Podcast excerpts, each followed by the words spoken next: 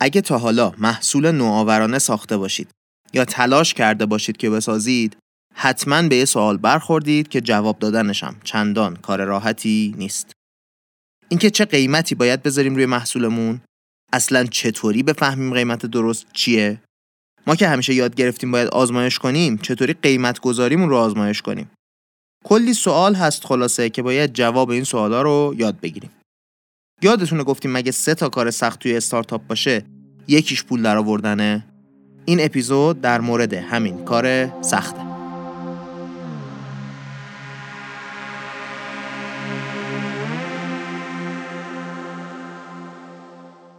سلام. این اپیزود 19 هم از مدرسه کارکسته. توی هر اپیزود از مدرسه کارکست میریم سراغ محتوای آموزشی Startup School از Y Combinator که یکی از بهترین محتواهای آموزشی استارتاپ توی دنیاست و با هم سعی می‌کنیم یاد بگیریم چطوری شانس شکست استارتاپمون رو تا جایی که می‌تونیم کم کنیم. معلم این قسمت هم مثل وقتی که در مورد landing page و ارائه دادن برای سرمایه گذار حرف زدیم کوین هیله. کوین می‌خواد یادمون بده قیمت گذاری چطوری باید انجام بشه. مثل همیشه هم منبع این اپیزود توی توضیحاتش هست. دیگه بدون حرف و حدیث اضافه بریم سراغ قیمت گذاری.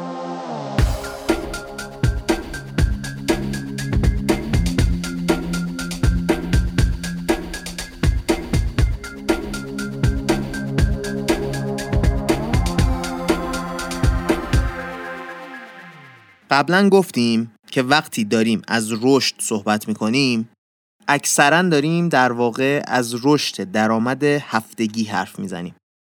اگه یادتون باشه بازم قبلا گفتیم که اگه بخوایم رشد کنیم می‌تونیم یه کاری کنیم که کاربرای جدیدی که میان تعداد بیشتریشون مشتری بشن می‌تونیم یه کاری کنیم که کاربرای بیشتری بمونن و کار آخری که میشه کرد اینه که از کاربرایی که داریم بیشتر پول در بیاریم. اومدن یه تحقیق کردن بودجه بخشای مختلف استارتاپ ها رو بررسی کردن که با زیاد شدنش چه اتفاقی میفته توی خروجی. به این نتیجه رسیدن که وقتی یک درصد پول بیشتری خرج جذب مشتری بکنن درآمد 3 ممیز 32 درصد زیاد میشه. اگه یه درصد خرج نگه داشتن مشتری بکنن درآمد 6 و 7 درصد زیاد میشه. و اگه یه درصد خرج بهبود قیمت گذاری بکنن درآمد 12 و 7 دهم درصد زیاد میشه. حرف چیه اینجا؟ اینکه اگه بقیه بخشای استارتاپ به اندازه کافی دارن خوب کار می‌کنن قیمت گذاری اون چیزیه که باعث میشه بیشترین رشد رو بکنی. ولی اول از همه باید بخشای دیگه تا حد خوبی درست شده باشن. اینو یادمون نره. پس اگه تا اینجا اوضاع خوب پیش رفته باشه بیشترین سود رو برامون بهبود قیمت گذاری داره. قیمت هم چیزیه که همه از دست زدن بهش میترسن. چون نگرانن با زیاد کردنش همه ی زحمتی که کشیدن برای جذب مشتری به باد بره و مشتری ها از دستشون برن. این ترس رو من درک می‌کنم. خودم هم داشتم. ولی حرفای این اپیزود قراره. کمکمون کنه که با وجود اینکه این ترس وجود داره تصمیم بهتری بگیریم. خب یه پایه اصلی داره قیمت گذاری که اگه درکش نکنیم نمی‌تونیم کل تصویر رو ببینیم. چیز خیلی ساده ای هم هستش این پایهه.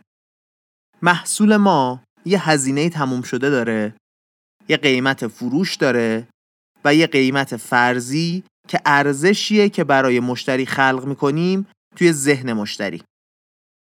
فاصله قیمت تموم شده با قیمت فروش میشه سود ما. این که ساده است. فاصله قیمت با اون ارزشی که توی ذهن مشتری برای محصول ما وجود داره میشه سود مشتری. انگار یه تخفیفی گرفته مشتری ها؟ حالا برای قیمت گذاری دو تا راه وجود داره. یکی این که بیایم از هزینه شروع کنیم. نسبت به هزینه یه سودی برای خودمون در نظر بگیریم. یکی هم این که بیایم از ارزشی که برای مشتری خلق می‌کنیم شروع کنیم. یه قیمتی با توجه به این ارزش روی محصولمون بذاریم. به روش اول میگن cost based pricing یا همون قیمت گذاری مبتنی بر هزینه. به روش دوم میگن value based pricing یعنی قیمت گذاری مبتنی بر ارزش. توی استارتاپ ها همیشه سعی می‌کنن که از این روش دوم مبتنی بر ارزش استفاده کنن. حالا چرا؟ چون قیمت گذاری مبتنی بر ارزش هم این امکان رو بهمون به میده که قیمت بالاتری روی محصولمون بذاریم. همین که می‌تونیم سود مشتری رو ازش استفاده کنیم که بهتر و بیشتر مشتریامون رو جذب کنیم. از دو طرف به نفعمونه این کار خلاصه. مشکل اینه که خیلی وقتا آدما نمی‌تونن متوجه بشن که چقدر دارن ارزش خلق می‌کنن برای مشتری. برای همین نمی‌تونن قیمت مناسبی برای مشتری در نظر بگیرن. اینکه بعضیا حتی نمی‌دونن دارن برای هر محصول یا مشتری چقدر هزینه می‌کنن هم که دیگه واقعا چیز بدیه. وقتی هزینه محصول رو برای خودمون ندونیم ارزشش رو برای مشتری ندونیم یه قیمتی همینطوری میندازیم اون وسط که خدا می‌دونه خوبه بده. خدا می‌دونه هیچ ایده ای نداریم خلاصه که اوضاع قیمتی که گذاشتیم چطوریه. خب این ندونستن چند جور اشتباه ایجاد می‌کنه؟ یکی اینکه قیمت زیادی پایین باشه. این اشتباه رایجیه. بیشترم در موردش حرف می‌زنیم توی این اپیزود. یه وقتایی ما هزینه هامون رو به اشتباه کم تخمین می‌زنیم. توی این شرایط سودی که داریم می‌کنیم کافی نیست برای اینکه هزینه های شرکت رو بدیم. ضرر می‌کنیم. مشکل سوم که حرفش رو همین الان زدم اینه که نمی‌دونیم ارزش محصولمون برای مشتری چقدره و مشکل اصلی و آخرم اینه که اصلا روی مشتری اشتباهی تمرکز می‌کنیم. آدما با خودشون فکر می‌کنن که ببین اگه یه محصول بهتر بسازم و نصف قیمت محصولای امروزی بفروشمش دیگه پولدار میشم دیگه تمومه. قضیه اینه که این اتفاق تقریبا هیچ وقت نمیفته آدما میگن مشکل چیه که این انقدر ارزونه؟ یه جای کار باید بلنگه. بعد اون آدمی که اصلا باید روش تمرکز کنیم مشتری معمولی این محصول نیست که. یه کس دیگه ایه که نیازهای متفاوتی داره. قبلا یه کمی در مورد منحنی انتشار نوآوری حرف زدیم. الان هم دوباره یه جمله می‌خوایم به اون موضوع اضافه کنیم. تا وقتی که دو تا پنج درصد مشتری که خودشون نوآور هستن بهتون اعتماد نکنن هیچ کس دیگه هم بهتون اعتماد نمی‌کنه. برای همین شما دارید برای این مشتری ها قیمت گذاری می‌کنید توی روز اول نه هیچ کس دیگه ای اولین اسمارت فون رو من و شما نخریدیم. کسای دیگه بودن که خریدن. اولین مسافرای اسنپ هم احتمالا من و شما نبودیم. خیلی آمون حتما توی 4 5 سال اول تأسیس دیجیکالا هم چیزی ازش نخریدیم. می‌دونید چی دارم میگم دیگه؟ اگه سعی می‌کردن منو شما رو قانع کنن اون روز اول حتما ورشکست می‌شدن. حالا می‌دونید چرا آدمای معمولی نمیان سراغ محصول جدید و نوآورانه؟ چون به خاطرش باید عادتاشون رو عوض کنن. فقط کسی حاضر عادتش رو عوض کنه که شرایط حال حاضرش براش خیلی دردناک و اصاب خورد کن باشه. نه تنها این مسئله مهمه بلکه اون آدمی که داریم ازش حرف می‌زنیم باید انقدر ریسک پذیر باشه که حاضر باشه یه چیز جدید رو امتحان کنه. کاربر معمولی معمولا هم دانش کافی نداره برای عوض کردن عادتش همین که اعتماد نمی‌کنه به اینکه یه کار جدید بکنه.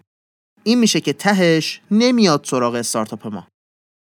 کسی که ما میریم سراغش باید پی ارزشی که داریم بهش ارائه می‌کنیم بیاد نه پی قیمت محصول. اون کسیه که بهش میگیم early adopter کسی که زودتر از بقیه به یه نوآوری عادت می‌کنه. اینطور آدما اونقدری به قیمت حساس نیستن. وقتی شما یه محصول بهتر از دیگران بسازید و کمتر از بقیه پول بگیرید به نظر میاد این چیزی که دارید میگید زیادی خوبه برای اینکه واقعی باشه. و چی میشه؟ آدما فکر می‌کنن شما می‌خواید کلاهشون رو بردارید. حالا این رو تا اینجا داشته باشید باید حالا بریم سراغ این که چطوری قیمت مناسب رو پیدا کنیم.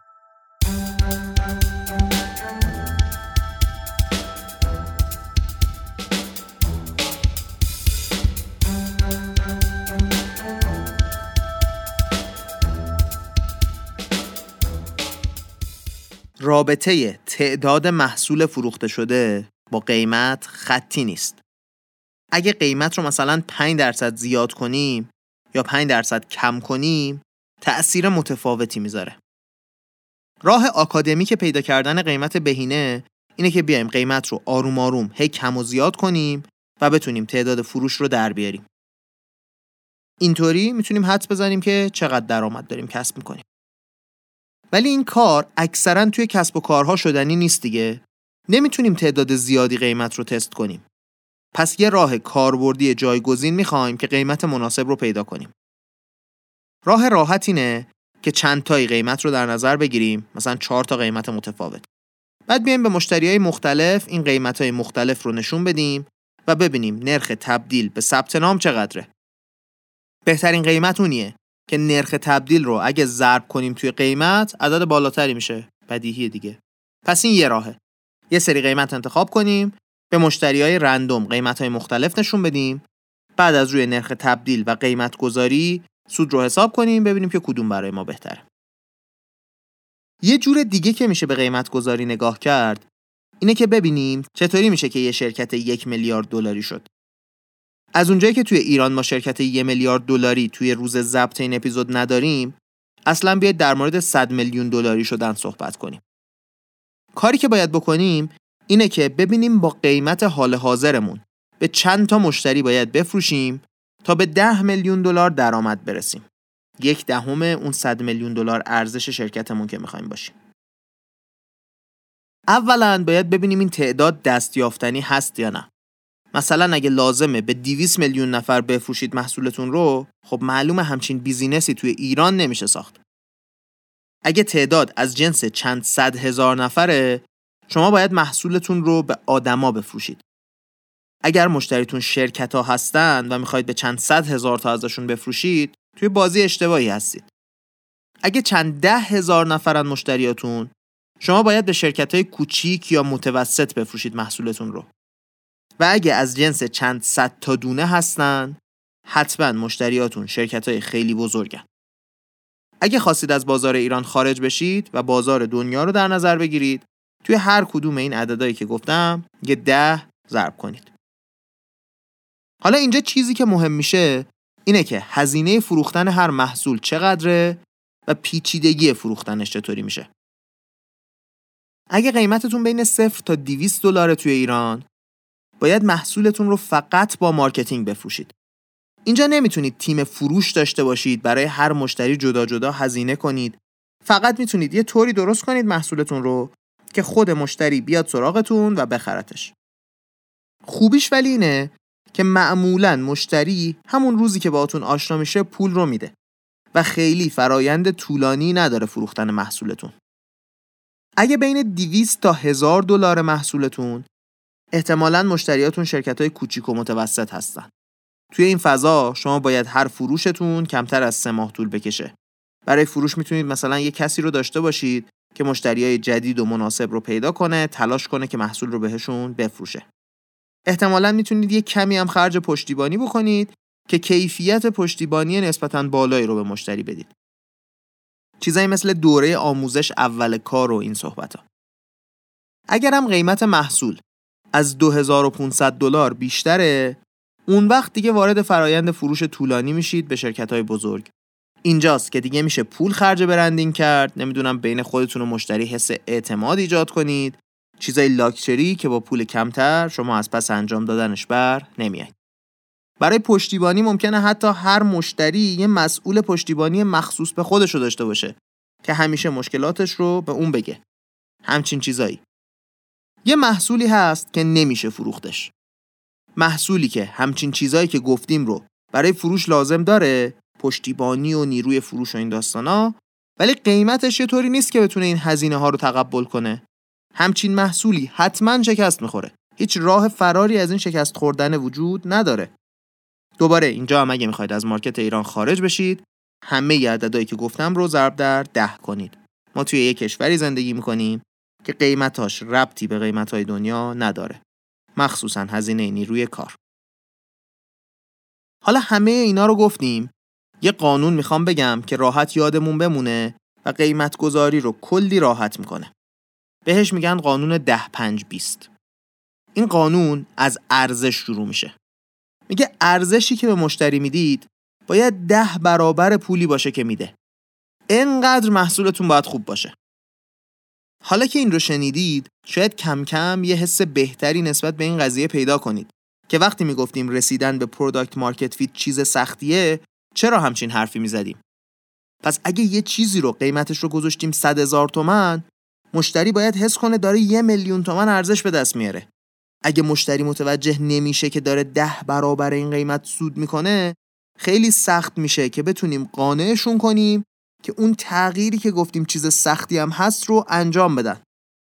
یه تستی که جدیدن رایج شده توی دنیا اینه که میان به مشتری ایمیل می‌زنن یه پولی بهش پیشنهاد میدن میگن که محصول رو دیگه استفاده نکنه و می‌بینن جوابش چیه. اینطوری متوجه میشن برای مشتری واقعا دارن چقدر ارزش درست می‌کنن چقدر پول می‌خواد برای اینکه این محصول رو بذاره کنار. حالا ما یه قیمتی گذاشتیم روی محصولمون. وقتی تعدادی مشتری داشتیم میایم قیمت رو. 5 درصد 5 درصد می‌بریم بالا تا 20 درصد مشتریامون رو از دست بدیم. اگه خیلی به خودتون مطمئنید که محصولتون عالیه می‌تونید با عددهای بزرگتری هم قیمت رو بالا ببرید. ولی همین 5 درصد یه عدد امن و راحتیه. اگه اون قیمت اولیه خیلی زیاد یا خیلی کم نباشه معمولا اینطوری به یه قیمت مناسب می‌رسیم که بیشترین درآمد رو بهمون به میده. پس 5 درصد 5 درصد قیمت رو زیاد می‌کنیم تا 20 درصد مشتریامون رو از دست بدیم. شد 10 5 20 این اپیزودمون حرفاش اینجا دیگه تمومه. درسته که از اکثر اپیزودا کوتاهتره ولی خیلی حرفای مهم می‌زدیم. پس این جنبندی آخر اپیزود رو هم گوش کنید که مطالب توی ذهنتون مرتب بشه.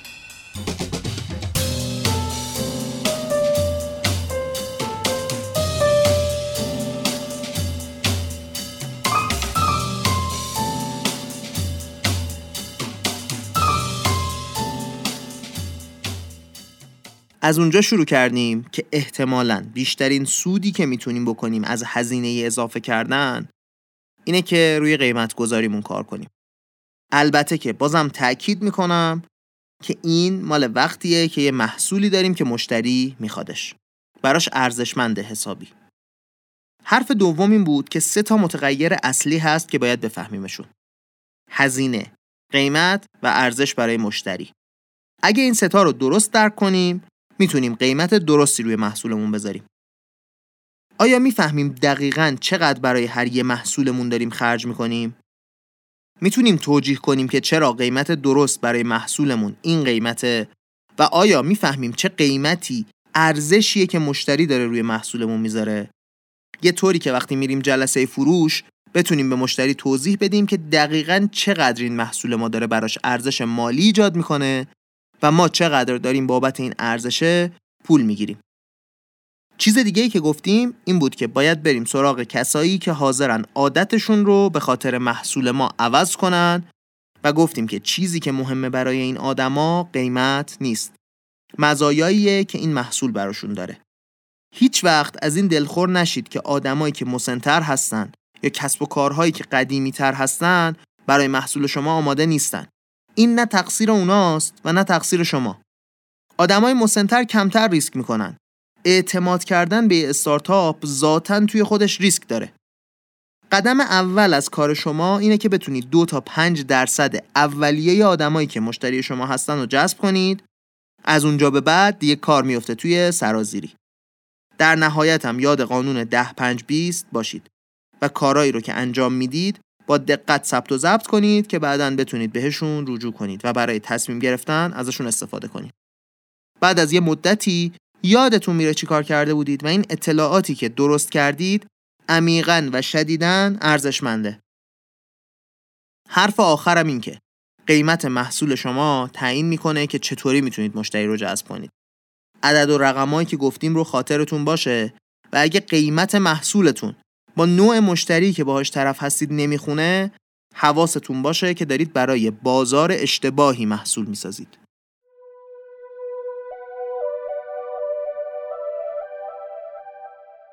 خب مثل همیشه آخر اپیزوده و وقت تقدیر و تشکر.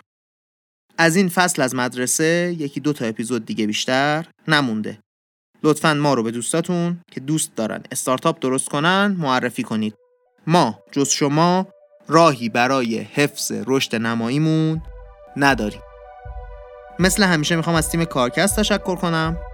محمد رستگارزاده، علی امیریان، آیلار سیامی، پویا کهندانی و سعید شیرانی. این بود اپیزود 19 هم از مدرسه کارکست.